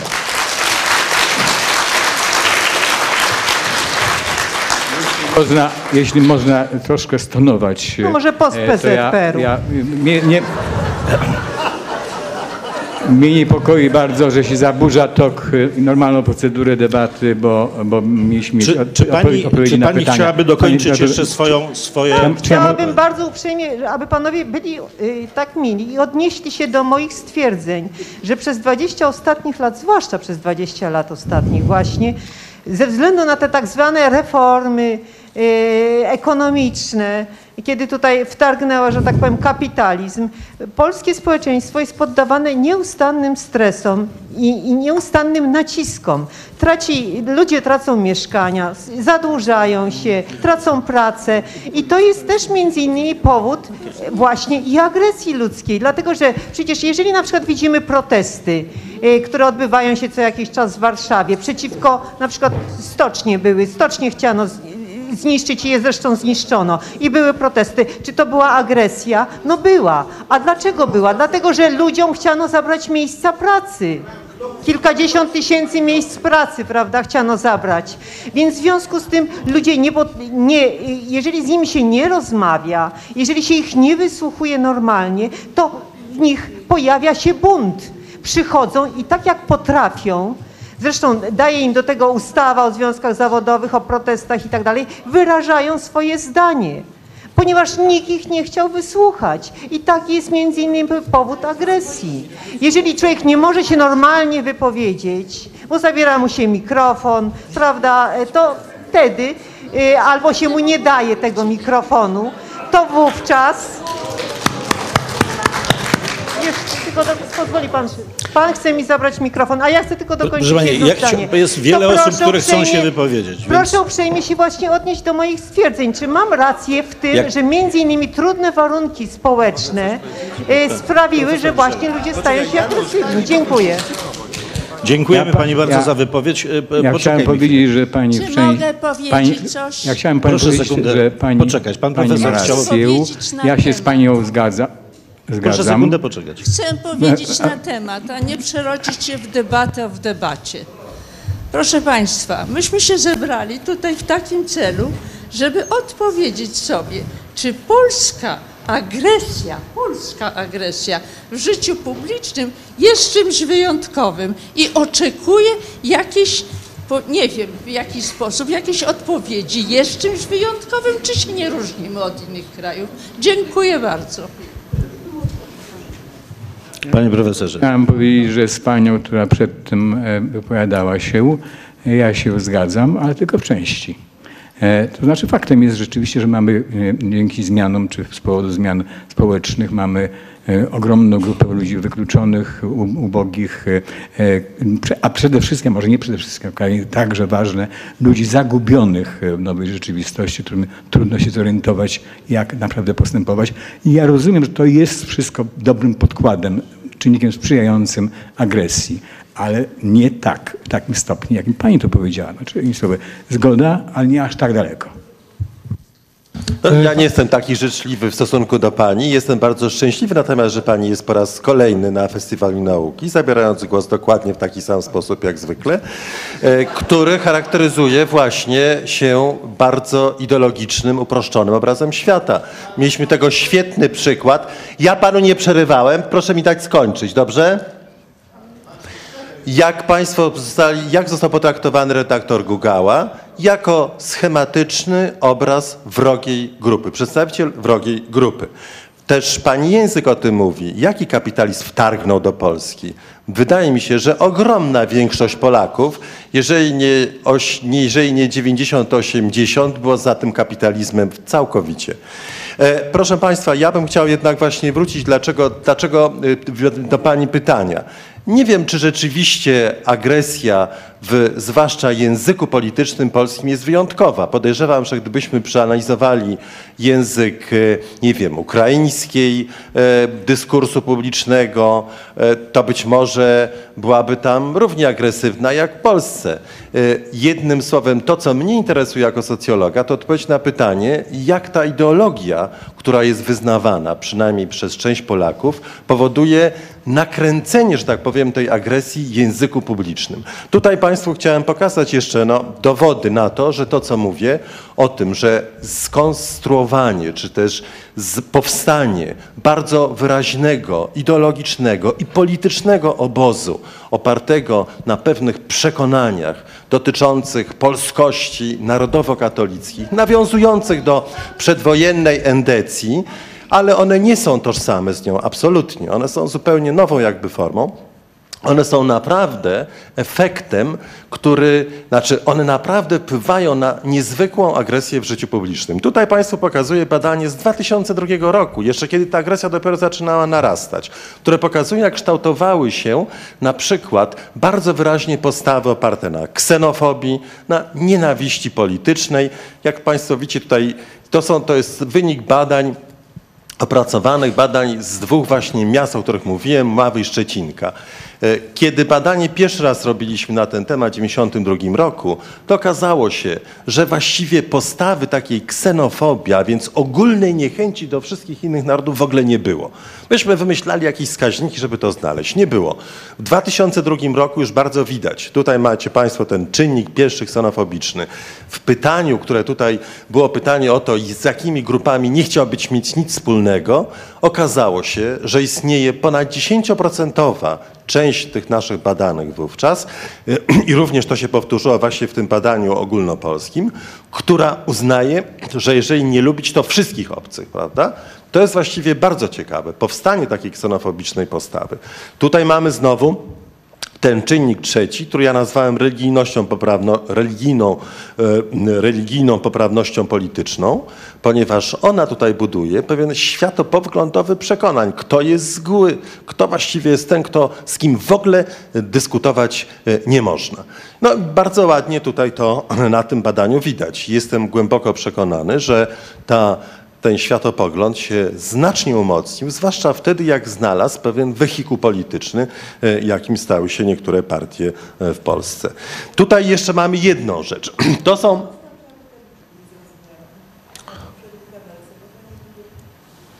To było pytanie, teraz Państwu opowiem no, trochę metodologii, bo w końcu posługujemy się materiałem naukowym, a nie tylko przekonaniami wymyślonymi. To było takie pytanie, które w naszym badaniu i antysemityzmie i w Mawi Szczecinku również stosowaliśmy, przełożone zresztą z języka niemieckiego. Czy miałbyś coś przeciwko zawarciu znajomości z osobą należącą do określonej grupy? No i jak Państwo widzą, to są tutaj te grupy tam wymienione, było ich w Polsce 18, oczywiście inne niż w Niemczech, bo y, nie pasowałyby te odpowiedzi.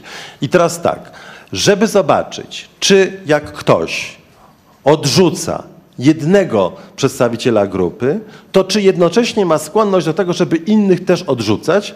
Taka analiza właśnie statystyczna prowadziła do tego wyodrębnienia tych czynników tak zwanych, które zresztą widać, jak one tutaj są zbliżone przez te cyferki, tak zwane ładunki czynnikowe, które Państwo macie. I one pokazują, że ten, kto nie chce mieć znajomości z Izraelczykiem, jednocześnie nie chce znać Murzyna, ani Rosjanina, ani Niemca, ani Żyda e, i też Araba też nie chce znać. Czyli właściwie tworzy to taki pogląd, który bardzo dokładnie oddaje temu, co socjologowie i psychologowie społeczni nazywają ksenofobią, uogólnioną niechęcią do każdego obcego. Dokładnie to samo mamy z tym czynnikiem trzecim tej religijnej poprawności politycznej, jak ja ją nazwałem. A dlaczego to Państwo widzą przez treść, która się tutaj na to składa?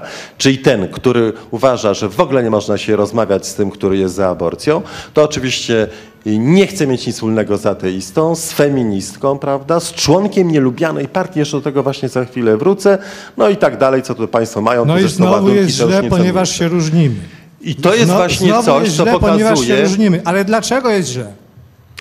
Niech pan mi da skończyć, dobrze? A będzie ten czas? To pokazuje, że mamy do czynienia znowu w umysłach ludzi z taką zbitką, gdzie każdy, który tutaj podpada pod te określenia, jest, tworzy jedną całość tych, których, z którym się e, nic nie chcemy mieć wspólnego.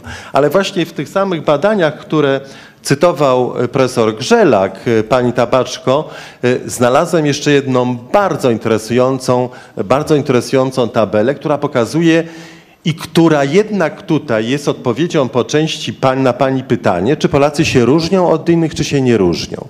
Otóż zobaczcie Państwo, co to jest za tabelka, ona jest dosyć trudna, ale mam nadzieję, że ją Państwo pojmiecie w najważniejszych rzeczach. Tutaj mamy po prostu mierzony stopień siły identyfikacji z własnym narodem. I mamy Brytyjczyków, Holendrów, Włochów, Niemców i Polaków. I zobaczcie Państwo, że Polacy mają bardzo wysoką identyfikację narodową, że to, że jestem Polakiem, jestem Polką, jest dla większości Polaków bardzo ważne. Tylko Włosi mają równie wysoką, prawda? Wszyscy inni nieco mniejsi, Brytyjczycy na trzecim miejscu. Ale teraz te następne, te następne tabelki, nie będę się wdawał w dokładne opisywanie ich, ale one pokazują coś bardzo ważnego, zwłaszcza ta tabelka na dole. To się nazywa negatywny in-group bias, czyli właściwie tutaj badacze starali się zmierzyć, w jaki sposób traktujemy własnych, członków własnego narodu, z którymi się nie zgadzamy. Tak generalnie rzecz biorąc. I zauważcie Państwo, Polacy są spośród tych kilku wielkich narodów europejskich najsilniej związany z własną tożsamością narodową, ale jednocześnie to oni mają najsilniejsze poczucie, że nie wszyscy ze sobą są zgodni, prawda? To poczucie rozdziału i zróżnicowania wewnętrznego jest absolutnie najwyższe i to po prostu bije na głowę wszystkie inne narody, zwłaszcza Włochów. Zauważcie Państwo, że Włosi to jest społeczeństwo jako naród powstałe 150 lat temu, które się składa z wielkich, zróżnicowanych tradycji regionalnych. I jaki wysoki stopień spójności jest między Włochami. Ta, ten negatywny, wewnętrzna ocena negatywna jest absolutnie najniższa. Polacy, którzy przez te same 150 lat walczyli o własną tożsamość, którzy mają kulturę zbudowaną na jedności narodowej, mają największy rodzaj wewnętrznego skłócenia. No, dlatego też, jak sądzę, to jest coś, co jest jednak bardzo specyficzne dla Polski i nic dziwnego, że nieustannie od 92 bodaj roku pojawiają się coraz na nowo hasła o prawdziwych Polakach, i, a właściwie jeszcze nawet ze Solidarności. Ci prawdziwi Polacy na jesieni 81 roku się pojawili, a którzy uznają innych Polaków za nieprawdziwych albo w ogóle za niepolaków. No i to jest moim zdaniem bardzo specyficzne dla y, Polski. No i dlatego Breivik strzelał, bo mu nie dali powiedzieć. Bardzo proszę, teraz pan ma głos. E, Proszę Państwa, nazywam się Zbigniew Harnas, jestem publicystą internetowym, paranaukowcem. Tu pozdrawiam moich kolegów naukowców, bo mam pewne osiągnięcia. Może Państwo się Ale my nie jesteśmy para. Tak. E, państwo, e, proszę, taki cytat. E, wszystkiemu złu winni są emigranci bądź Żydzi. To Państwo znają pewnie, skądś tu gdzieś czy ówdzie się obiło o uszy. E, To już jest ten etap ostateczny. To jak już jest bardzo źle i człowiek jest sfrustrowany, wtedy dochodzi do takich wniosków. Wtedy wchodzą spiskowe teorie i ci emigranci, bo są inni, bo się różnią, bo mają inny kolor skóry. Y, Ja pamiętam, powiem Państwu, bo dzisiaj w dzisiejszych czasach jestem bardzo podminowany i sfrustrowany i agresywny z tym, że nie biję nikogo, ale nieraz coś tam sobie powiem tak mocniej.